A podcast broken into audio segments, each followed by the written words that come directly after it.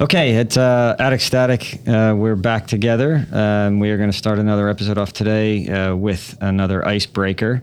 Today, I'm going to ask uh, our friend Ed to uh, give us a little input on what he thinks is uh, either a favorite place to travel or the type of traveling he likes to do. Air conditioning. Ah, air conditioning is always nice, but not a prerequisite for me. so, for me personally, for traveling, you know, I've often talked to uh, friends and family that the destination for me is almost meaningless. And that's not to say that you know other people who have you know certain ideas of, of destinations that they want to go to. There's nothing wrong with that. You know, for every person, I think you know we have our own values um, and, and our own desires and dreams. You know, and what we want to do. For me, the type of traveling I enjoy most is being with friends and family. That time together is key.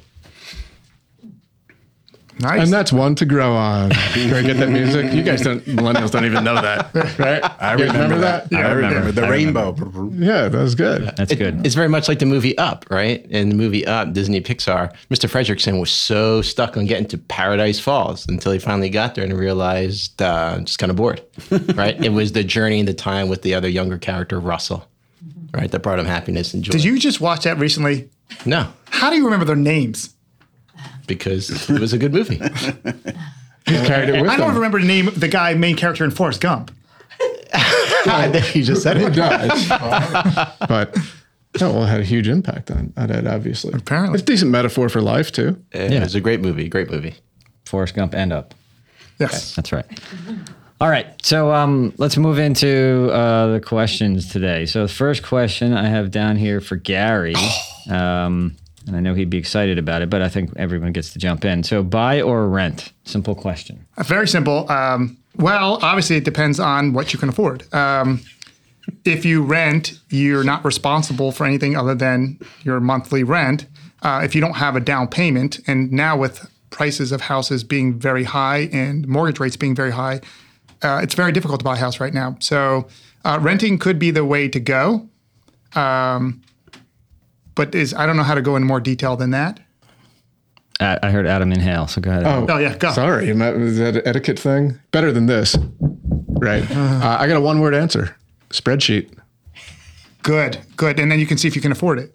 It, it depends on where you are, how much money you have, what the market looks like, what interest rates are, and unless you actually run through the numbers, do the calculations, What you're trying to just you're pissing in the wind, And you got to have a plan. What are you trying to accomplish? facing into the wind, nonetheless. Right, and, and If you you piss can- into the wind, make sure the wind's at your back. So if you um, and if you think about the the buy and rent thing on the buy side, right? Am I buying a single family house? Am I buying a condo? Am I buying you know something that I'm going to have a roommate in? Right? Like it makes a very big difference, and we cover a lot of those topics. So you know We have yeah, that's a good point. We have discussed this. If you're going to buy a house and you don't have as much money, then you should be looking to buy a house with having people be able to rent it, rent out rooms, you know, or or get a two family, which is going to cost a little bit more money, but usually not double. And then you have the income from the rent from the second unit. Um, but there's other ways. There's other ways to, to get that accomplished if it makes sense. But I think one one point that never comes up or rarely comes up is that it's okay to rent. Like there's nothing wrong with renting, right? I mean, and some people rent all their lives. Some people rent for 20 years, um, beginning of their lives, end of their lives. I mean, there's, there's lots of reasons to do it, right? Well, it's a nice thing that when something breaks, you don't care. You just call up the landlord. Right, and and depending on your lifestyle, your job, you're busy. You don't have you don't want to deal with that stuff. You don't want to mow a lawn. You don't want to do anything. Right, like there are lots of benefits to doing it. Um, yeah, but you could pay someone to do that. I think it's important to elaborate what you said, Ray. You said it right on the head. So people will think that renting is negative, but yet people will give reasons why renting is positive. It has to be part of a plan with an outcome.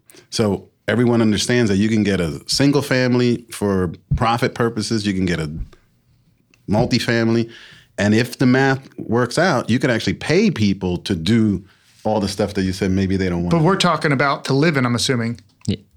Yeah, but if, if Oh, obviously you're renting, you're not gonna rent to- to If rent. you're living in a in a multifamily and one of them's yours and the other ones are, you could still be paying someone else to Yes. cut the lawn, you do all that stuff as long as the math is right, and with the understanding that everyone has to live somewhere, and you're all paying that money. But if the house is appreciating, making you more money, the other rent is making your life easier, the conversation has to be had on what are you trying to accomplish? Because if you want zero responsibility, as long as you had the down payment and you did the pre-work, this two family is going to be better off than a single family. It's just common sense. It's it's math. Right, but you'll have more responsibility. Have more responsibility, but if you you're doing the math right and you put it on the spreadsheet like right um, Adam's always talking about, you could say, all right, my profit is X, and then all of a sudden you're sitting.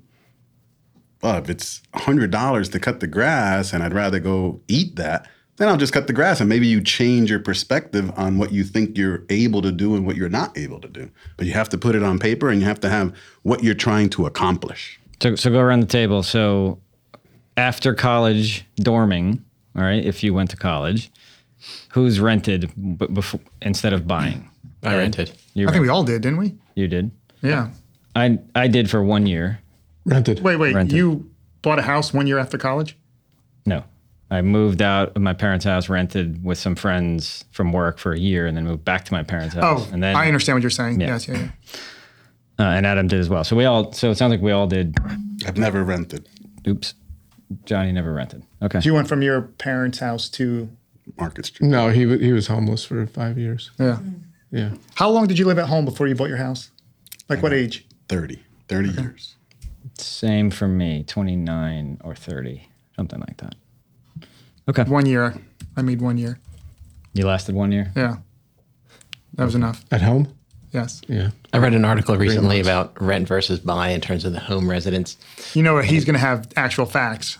Uh, well, I figure I might as well. If I'm going to be talking about it, to be sharing facts, why not? Yeah. So in this article, it happened to be, you know, pro renting, and I think there are a lot of different reasons and factors to consider, um, other than financial. However, I thought the article made a good point from a financial aspect. In the article, it was assuming six percent earnings uh, for growth for rental, and it was assuming eight percent for S and P 500 going forward with equities with stocks. And so from that Six perspective, percent per rental mean? so it was saying real estate if you buy a home. Oh, increase. Yeah. So th- th- that's what that's what the If you buy a house, your real estate will increase at six percent. percent. That's correct. And so what it was what it was saying for the article, and again, I think it was kind of, you know, just simplistic in terms of finances, but it brought up an interesting point. And it was saying that if you're financially disciplined enough to take that same money that you would have put in a down payment for a home and put that in a stock market, then you would essentially be making more money because it'd be six. But you don't buy a house to live in to, for it to make more money for you. Understood. But sometimes people say, "Well, we're going to throw your money away Well, renting." but when you're So asking the depends. question rent versus Right. own, that you are asking that No, question. yeah. As And so it's part of which the one's equation. more It was an interesting point on the article. I can't say I, I 100% agree with it. I think there are so many more non-financial factors that need to be considered. But I thought it was a good point to that the Wait, they article said made. if, if you rent and take the down payment you would have put on a house and put it in the market, That's correct. They said you'd that be better off. yes, and and they were saying from the article eight percent. Well, it's, I it's know. the eight percent versus six percent. Right, Right. that's and, basically and what they were whatever saying. numbers you use, I, I, I agree. Right. Long if you take a long enough uh, window, the market does So let me slightly ask you better this. than real estate. Is any people I consider disagree a house with we it got 100%. disagreement. six percent growth per year since you bought it? Because that would make uh, our house, I don't know, nine hundred thousand dollars. It's not worth nine hundred thousand dollars. No, but five or six is kind of like the long term average in, in the real estate market. But it doesn't include a lot of extra costs like repairs and stuff that's that's in the background, right? But it's also gives you no leverage. Um, there's a lot of stuff that that you have to elaborate. yeah. Well, let's talk about the non-financial aspects of it, right? So, one benefit of renting, you're mobile. You know, if you're young, you're moving around jobs. You got a job on the East Coast, the, the West Coast, For or anywhere else. You're much more mobile if you're renting than if you buy. Yeah. Yeah, you don't you don't lock yourself down. That's absolutely. I think I might have read or par- partially read that article that you were talking about, Ed, and that was one of the things they talked about too, right? Changing jobs and all that kind of stuff, and not being tied down. And when you first buy a house, you kind of like paid a whole bunch of upfront costs that you're kind of not stuck with, but you know you threw away a bunch of money, right? Closing costs and all that stuff. And if you turn around and move soon or sell the house soon, you're you're basically you know in the hole, right? The Right, because you've got those transactional costs on buying and selling real estate that you don't have with renting. And that can be easily 10, 20 grand each way. But it has Yeah. to be put into the right context of time. Because if you were to do that now, you'd always be winning, right? Because the housing market is is booming. So it has to also has to do with when you decide to do it. Well, but no matter what market you're in, if you buy and sell too quickly, you're going to lose all that transactional money, right? Closing costs, you know, the transaction fees, all the stuff that you pay just to just to sh- close down on. it. Yeah, but think of your think of the house in, in the Poconos, right? In three years, it did stuff that would, would have taken Oh, of course. ten years. Of course. So, it, But if it- I- but- when you do it, It, it matters when. But if I bought one this year and sold one this Right, year, would have been the same. same, right? So, okay, so um, yeah, uh, unfortunately, there's no right answer, but there's nothing wrong with renting. There's nothing wrong with buying, right? Everybody's got to have a. But if you a go that route, then you're it's, it's very similar to anything else, right? So if she went through her cancer without these really strong habits and this focus, you have to have the habit to now that extra money that I have available, I'm doing this. yes, Right. yeah, That's where they fall short. That's right. At least the ones that I know. We live in a town where it's predominantly renter rentals, and I know none of them have a stockpile. right. Theory. That's why they're Yeah, renting. it- and it's about having a plan, Yeah. right? You have to have a plan ahead. And in this case, it's you know the easiest way spreadsheet, and that doesn't mean that if one option is you know five thousand dollars or or fifty cents more profitable, it doesn't mean that that's the one you take because buying might cost a little more. But hey, you want the freedom to do what you want with your house, so it it doesn't mean it's an economic only decision, but you do need to look at that. And it's not a forever decision, right? It may be that hey, right now, you know, renting is the better thing to do, Right. And then take that opportunity, save the extra money, invest it, do whatever you got to do, so that you can go buy the house when you want it, when the market's right, when the interest rates are right. Um, don't feel rushed. You know, if everybody's buying a house and all the prices are going up, like you don't have to chase everybody and do it do the same. And I think when you ask the question too, you, you have to expand it too. It's not necessarily just buy or rent. It's not that black and white because couch surfing can can beat both of those easily. It depends. Are, are you single? Do you have a, you know a whole flock of kids? And what kind of time duration you're looking at? Couch surfing meaning your your parents or your Parents, friends. friends. Yep. Then back to your parents again. Then then friends. Then a cousin. you know, you surf. Yeah, there's nothing wrong with that.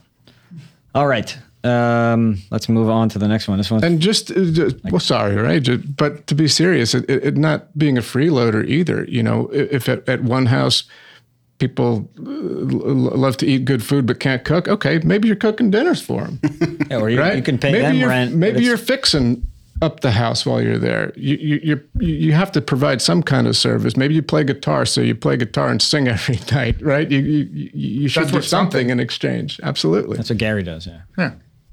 Right.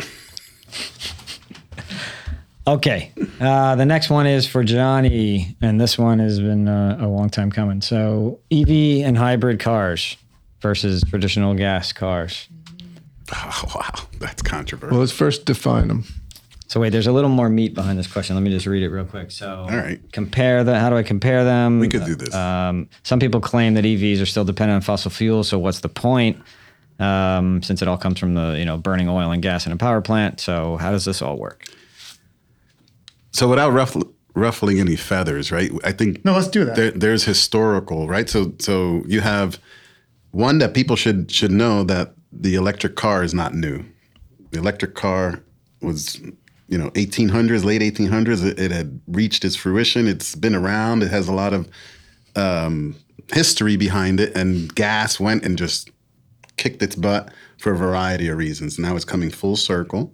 People want to uh, sort of wean our dependency on gas or oil, let's put it, right? So we understand the fundamental reason why it comes about because it's not an easy process. If there isn't that in the equation, you would never think to make an electric car. Isn't what in the equation? Making an electric car is not easy. So you have to have a reason why you would do all this effort. And the one main reason is that we're dependent on foreign oil, foreign um, resources, and there's certain political reasons that we don't want to go into other areas that have this oil. So we we find these reasons why we have to go to these different technologies.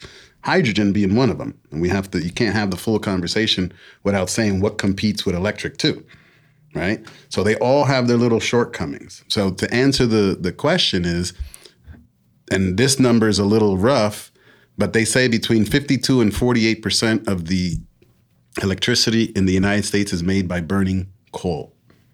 Coal is a horrible pollutant, right? No one is was will anyone here contest that? Coal's no good, right? Right. All of the processes that are associated with it are are causing problems. Well, the problem is is that no one wants nuclear power plants or any other version of or technology hasn't come to to fruition on other technology, we cannot make it without having other problems. So everyone knows nuclear power plants, what their problems are. They create these wastes. We know what happened in Japan, storm, cause all this problems. So the conventional way of making electricity has not changed. But now everyone's putting a very large load on the infrastructure that now is causing you to compete, right? Then you have a lot of other things that happen, whereas solar has not come to fruition the way it's supposed to. So you take all these different things and you say to yourself, what is the industry doing to deal with this sort of question that you pose to me? So the one biggest thing is you create a hybrid car, which is half electricity and half gas based. So, and this would be sort of a discussion that you would have everyone here because I think everyone's enough to, to chime in. So it's not just my opinion. This is just my opinion. The problem that I have with it is that you're, in order to make a battery, take all the components of the battery, now you're creating so much of a process that goes from the mining in Africa, where it gets processed, it gets some of them gets shipped to England, some of it gets shipped to Japan, and then it ships all the way back to the United States. People don't understand that the carbon footprint of that electric vehicle is worse than a gas one. Number one. Number two, the necessary resources for the batteries are also a big question mark, right? Can you fulfill the, the orders of all these battery manufacturers once it becomes mainstream? Number two, will you run out of the natural resources? And three, does anyone care that there's little kids the same way that they're mining for diamonds, they're mining for this stuff. They pay in pennies right? So you have this global dilemma on how to solve this very simple equation of we are too dependent on foreign oil or or we think it's going to run out, right? Wait, I, I think you're minimizing it. it, it it's not just that it, it's foreign oil, right? I, I, doesn't global climate change and warming play into that as well? That's what I started the whole thing. So people think that they're mitigating that by going ele- electric when you're not. It's, the, it's almost the same footprint, and in some cases, it's it's a worse footprint. So, but let me let me finish this only because I'm just giving you my very simple view of it.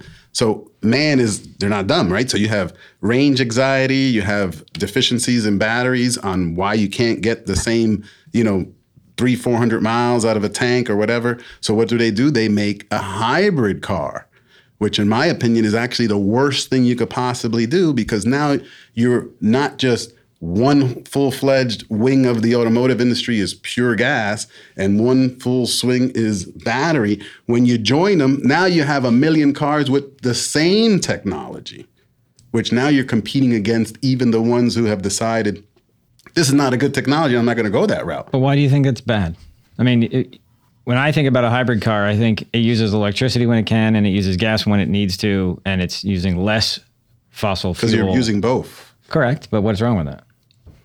Well, because you have to have some type of identity. If you're saying that gas is bad, you're just solving range anxiety by giving them that option. Well, you're right. not doing anything for. Well, the, you're reducing the consumption of gas. Right, but to say that you're going to, but you're a, creating a whole other avenue to still need electricity.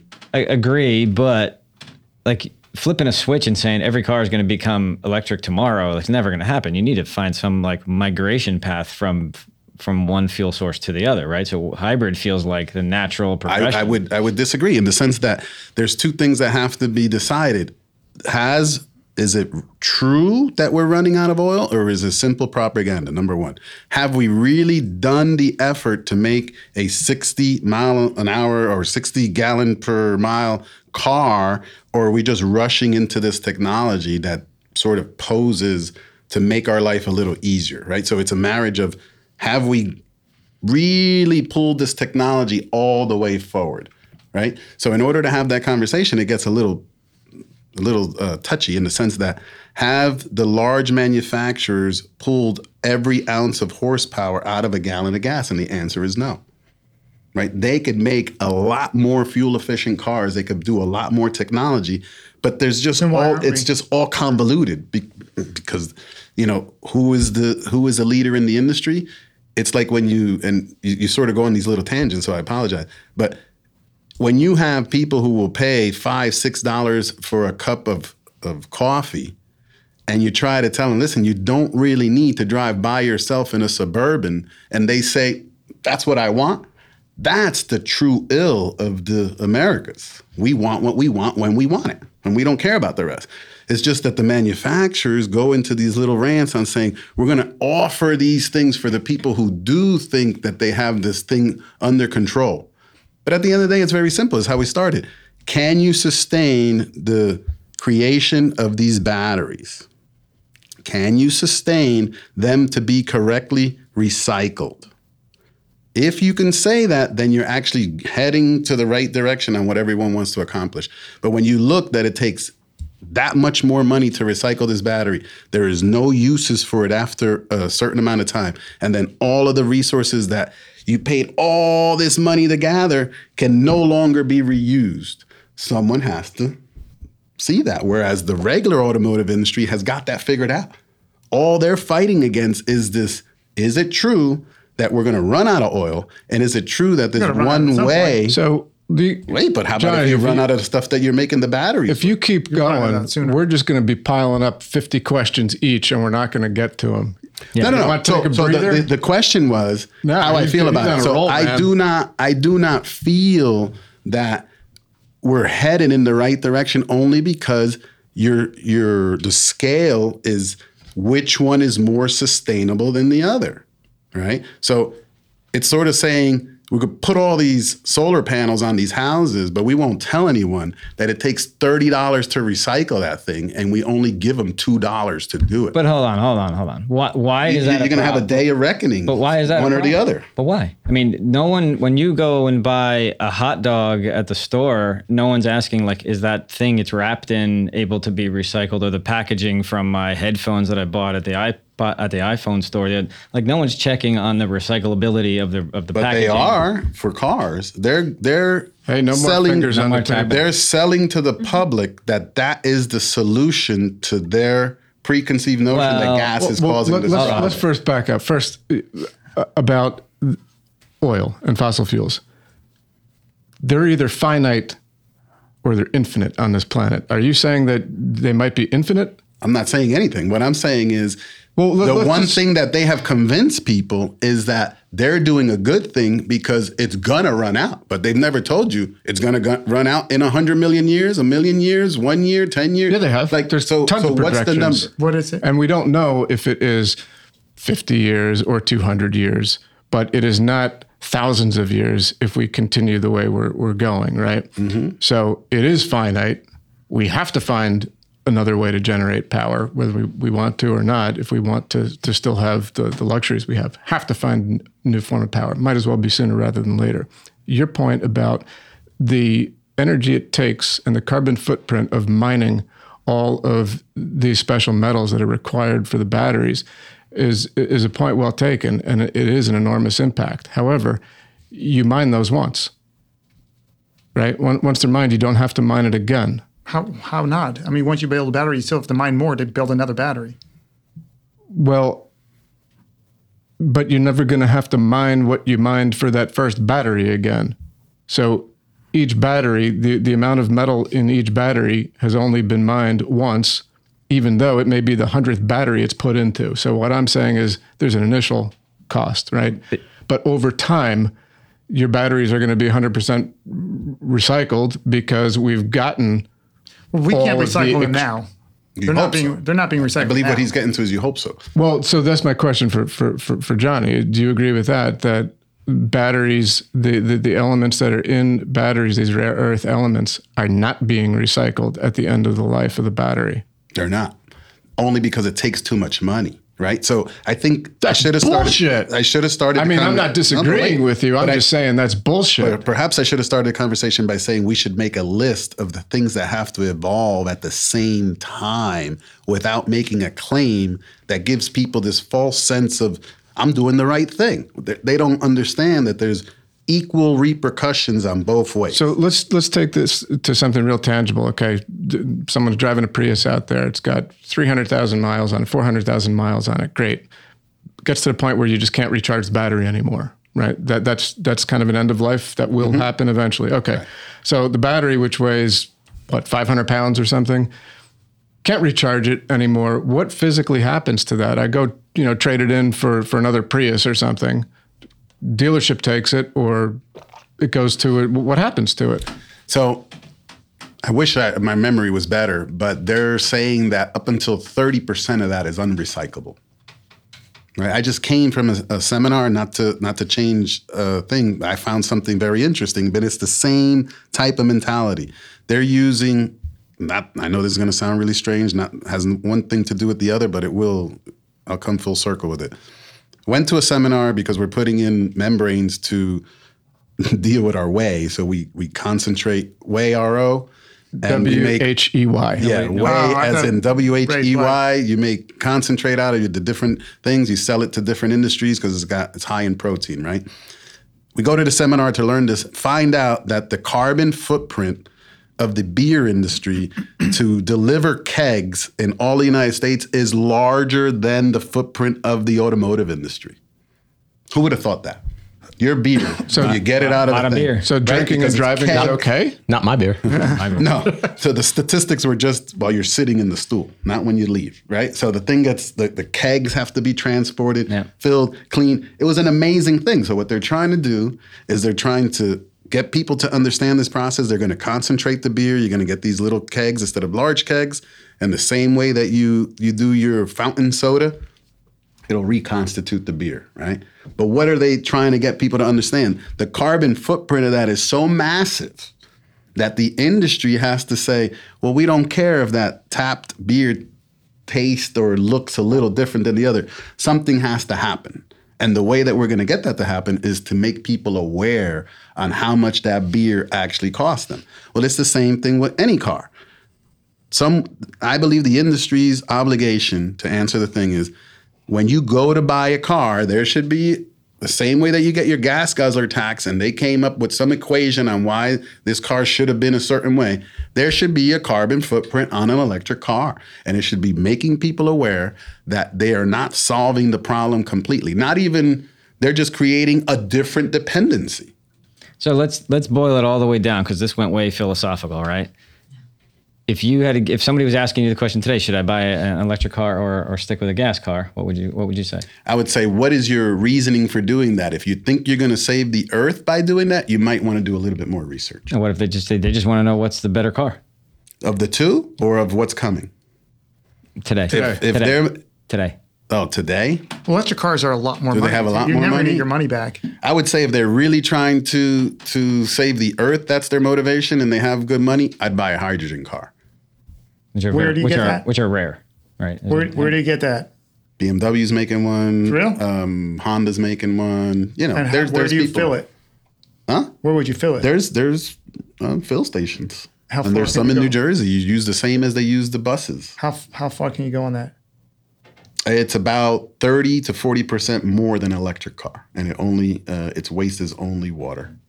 Right. The, the emissions is only water. Is it a big cost? Huh? Is it a big cost? Anything new is big, of course. Of course. No, it's I mean, for the- Ballpark is it four million dollars if I want to no, buy no, no, one? no, or no. 100 It's, grand. it's probably to- the to same, thirty percent more than a regular To car. fill it, if you had to go fill it. That's a good question. I don't know. I don't know what that costs, but it's it's touted as being a lot better. Obviously, it's you know everyone knows the hydrogen bomb and, and the Hindenburg. These things, their biggest thing is that they hang, have to encaps, encapsulate the cell so that it could withstand um, an accident. Right, so they're they're encapsulated. Right, and, that, and that's been the knock on them, right? Like That's hi- been the highly biggest explosive. Um, do you has that been resolved in these cars that are being sold? The new ones, yes. The new ones, like they've they've shown very similar. It has a shell. It even some of them even have systems that have a foam in the middle that once it, it senses that it breaks, it creates a, a different effect to isolate the cell. But the point that I'm trying to make, and I think I apologize for being long winded in answering it, it's controversial, but it's not if you could just see it sort of as in what they replace. So they're replacing electricity with gas, but it doesn't come free. And I think the misconception is when I plug this thing in, the whole system is set up that way. It's not. The infrastructure of the United States is not set up that way. The charging stations are not set up that way. And there's there's a conversation to be had so that everyone knows all the facts associated with So it. So this is this is great. Um, in terms of you know where hydrogen fits in, let's say if, if it cost me hundred dollars in gasoline to get from A to B, it costs if I have an electric vehicle, it'll cost seventy bucks A to B. It's a little better. Where does hydrogen fit in there? I got it. I wasn't prepared for those numbers, but I have to say they're better.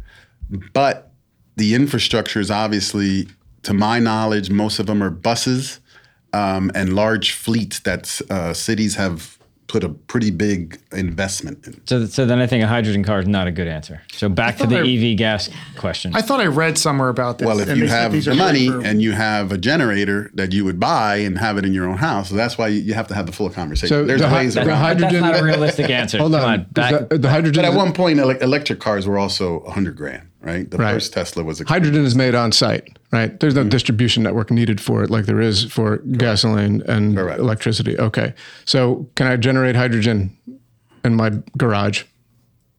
You could if you had the money. I thought I read somewhere that these hydrogen vehicles are great for like trucks, fleets. Yeah. but not for cars. The cost was not effective for cars. Well, is that because the trucks all return to a central location where they're being generated? Yeah, so- like buses are are going back to the depot at the end of the day. And uh, So I probably answered Ray's thing the wrong way, only because I thought it was like all money aside. What would I buy? No, no, no. That's This is let's get back down Like to re- realistic? realistic. realistic. I would buy the if you really felt that you're doing things well until that that industry gets their act together and really gives the public true information. I would buy a small four cylinder supercharged or turbocharged that gives you 45, 50 miles to the gallon, and you're good to go. Gasoline, Used. gasoline, used or new? used or new. Of course, used. Well said. Used prices right now are more expensive. no, they've They're coming back. down. It's They're come- coming that's down. coming They're- around, yeah. Trust me, I, I just came back from vacation. The, the the supply of cars is back. But Johnny, that's going how- to start to come down. How used? Is there a sweet spot? You know, two to three years old, or Should be four to five years old, or a certain mileage. I'm going to say something very controversial. After I want to say 2000s, 2005s, I don't believe there's a bad car. I believe there's only bad owners. So your job in the used car market is to evaluate the owner. So at, the at least a 2005 or newer. correct. So What if it's by got 200,000 miles? owner. so maintenance record? Yeah, maintenance. Were you on the highway? Were you on the city? That really does have a lot to do with it. Did you take it? So I'll give you guys a quick thing. My father needed a new car. His 380,000 mile 4Runner died, and he just took on a 392,000 Lexus from 2003 because it was the knees, and she took care of it all in the dealer. So the car's in great shape. 390,000 miles? Yeah. Sometimes you can But it's find 2003. That goes against your 2005 or newer. Point is, I know the owner, right? The owner took it only to Ray Catena, did everything by the book. So, pop, you need another car. You could probably squeeze fifty thousand miles out of that thing. He's he's Right. happier than than I won't say what. sometimes you can find used cars such as a minivan with meticulous uh, maintenance records. Yeah. Look at you saw uh, at ours. Lucas's Solara. Uh, th- that's it's like it's stuck in time. The, the guy was older man, took care of it. It was it's immaculate. Yeah, we So- we bought a used car from a friend of ours once. It was a Honda uh, minivan with a meticulous r- track record, all the paperwork, everything in the glove box, dates on everything, That's what you want. and it was Doesn't beautiful. sound like That sounds pretty organized. yeah, extremely organized, Johnny, well thought what, out. what percent of vehicles or owners are, are that meticulous? You know, not necessarily perfection of every little thing, but basically, you know, all the, all the records are there. Are we I want to say thirty percent. I've run into about thirty percent of the people that are like, wow. Let's So it's up. worth looking for. Like, it's not oh, a needle in yeah. a haystack. I, I like to back up why why rent? I, I, I buy you, sorry. because someone already took the brunt of the the largest you know depreciation right. that it's going to have you know you lose 10 grand the, the second you drive it off that number is probably r- wrong right that's an old number the minute you drive it off the lot you pay 30 for it it's worth 20 right and i'm take, i'm talking about historical numbers right so the minute you get that two year three year four year car it's already done its bulk of its depreciation And not to mention, we're talking about the the the cars that are in our circle, good cars, Hondas, Toyotas. We're not talking about Mercedes. We're not talking about high end cars that their jump, their first depreciation dump is way too big, right? So that doesn't fall in the Their equation. cost- Yeah, Gary, I think think the answer is if you routinely buy used cars, then over your lifetime, your monthly average equivalent car payment is going to be much less than if you bought new. I will share from my experience. The last car that we bought was actually certified pre-owned used cars, and my thought with the used car, Which is car. better, pre-owned or used? No, no, it was certified pre-owned, which I didn't know means a used car. So in case the listeners didn't didn't know, know. I, I didn't know that. I was like, "What's certified pre-owned? What is that?" Pre-owned. And then someone was like, "Oh, it's used." And I'm like, "So why are they giving it a fancy name?" And then I realized because Somebody certified it. it's because the dealership is standing behind the balance of the warranty. Correct. I always shied away from used cars because I always felt like, well, I have no security. I have no peace of mind, you know, knowing or not knowing what exactly am I getting into with this used mystery car. But in this case, the dealership is standing behind if it has a 100,000 mile warranty and the car has 30,000, then we're standing behind the remainder balance of the 70,000. We're covering you as if you were the original owner. Right. And to me, I thought that really took a lot of the concern that I had of what exactly am I getting into. The only thing I did find out about, which I was not aware until that experience, is you have to buy a certified pre-owned car from the dealer of that make of the car. So for instance, if you want a Honda, you can get a certified pre-owned Honda from a Honda dealer. If you go to the Chevy dealer down the street, you can buy a used Honda, but they cannot sell you a certified pre-owned used Honda. You have to get that from the Honda dealership. Sure. I agree. There's a lot of uh, peace of mind that you can kind of inherit with certified pre-owned. But as our resident expert, Johnny, do, do you agree? Uh, So, that's a little. uh, Johnny, don't get too deep, right? If we don't have someone like you to call and be like, "Hey, I wanted to buy this used car. Can you come check it out for me?" Blah blah blah. If they got to do it on their own, where do you where do you what send I, people? what I what I give people the advice to do is if they should already have if you're getting a used car, you should have a mechanic that you trust, and there is no one selling a car who you would trust that they didn't let you say, "Can I have my mechanic look at it?" That's the answer. And the way to make that happen quickly is to call the seller, have him meet you at your mechanic's place, Exactly. and bring a wad of cash with you. And if they say no, then you got a problem. right. Simple as that. And and most good service centers are used to that already. Back in the day, they'd be like, ah, I can't because that doesn't, you know, I don't make any money off of it. But if you're a customer, they usually would say yes. Yeah, and I, I could say from our experience, we've been through you know, kind of late '90s, early 2000s models, Camrys and Hondas at Johnny's recommendation, and they've been great. Right, whether it was Well, the- what about buying from a used car dealership or or no? uh, we've tried it once in a while. Unless you have Johnny with you. But the Never problem with a good that is, experience. and it's just like the, the gas car, electric car. If you understand the the nuances of the industry, the problem that I have with with used cars is the system is very simple. They all go to the auction. The auction has these rules. You have a certain time frame to look at that car. If that person looking at it doesn't know what they're doing, you're bringing back a car that they feel is okay. So they're actually not lying to you. They just think, hey, I looked at this car. It looked Yeah, good at get the it, they auction. look at this, it. these then all of a auctions are within the industry, and the private citizen can attend them. But this is typically what happens in the industry behind the scenes. No, so unfortunately, no. So um, the auctions that are only for used cars, you need a license for those.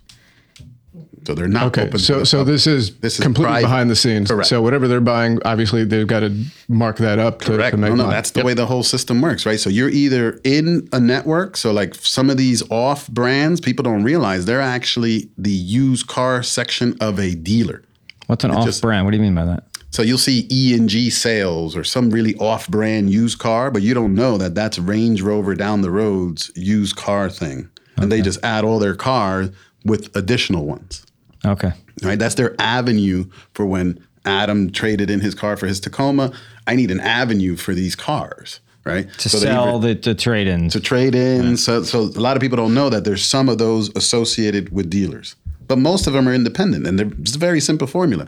You go to Perth Amboy. I tried it. I tried to get my used car for myself, my used car uh, license. There's a certain zoned area in your town that they will only allow used cars. You you you To sell them? to sell them, right? You just can't sell cars anywhere on Perth. Right. It's a business. Perth Amboy after 2005, only on Route 35, you could do a new uh, used car center. They won't let it anywhere else. A helpful. Used- I'm sorry. Th- that's just typical planning and zoning. Right. rule. So Yeah, what I'm saying is that's how they get it, right? So they get it right location, they get their license. You have to fill out certain things like you're selling tires and are you doing service at the location, blah blah blah. You get all that stuff done. They give you that, you do all your paperwork. Now you can go to these places. Go to those places, Auction. follow their routine, Go the, the the right, the auction. Then once you get that car back, then now it's your job to pedal it, do what you got to do. There's a huge gap in there, right? So you know, it's it's. I don't like it only because you're only going by how good that person was who picked it at the auction. Right. Or else they're oblivious, just like you. Once they get it, they're still bringing it back and seeing what's wrong with them, fixing it. You hope. theoretically. So we've had uh, an experience that way. So so uh, Way's brother has contacts at the auctions, and we've been able to get cars that way. And what they've done is, you know, once they found the car that we thought we wanted at the price we wanted, they bring it back to their place and they go through it and say, "Hey, it's good. You can have it. It, it needs this extra work. Do you want to pay for it?" Right? And we've kind of been through that process, and it's it's been. I think generally it's worked out well. Yeah. A helpful resource for the listeners who might be in a position either looking for used or pre-owned certified vehicles is kellybluebook.com. It's actually kbb.com. I found that to be very helpful. Pretty much anything you enter in there, it'll pop up and it has a lot of flexibility. And if you're not really too tech savvy, such as myself, it is extremely user friendly. So I really like that site. Yeah, it's been around forever. All right. Um, I think um, I didn't think we expected that two questions were going to take that long, but I think we're good. So um, until we talk next time, that's Attic Static. Thank you for listening to the Attic Static podcast. If you like what you heard, please like and subscribe and feel free to leave a comment below. Or come check us out at our website at atticstaticpod.com. And stay tuned for new episodes out every Monday.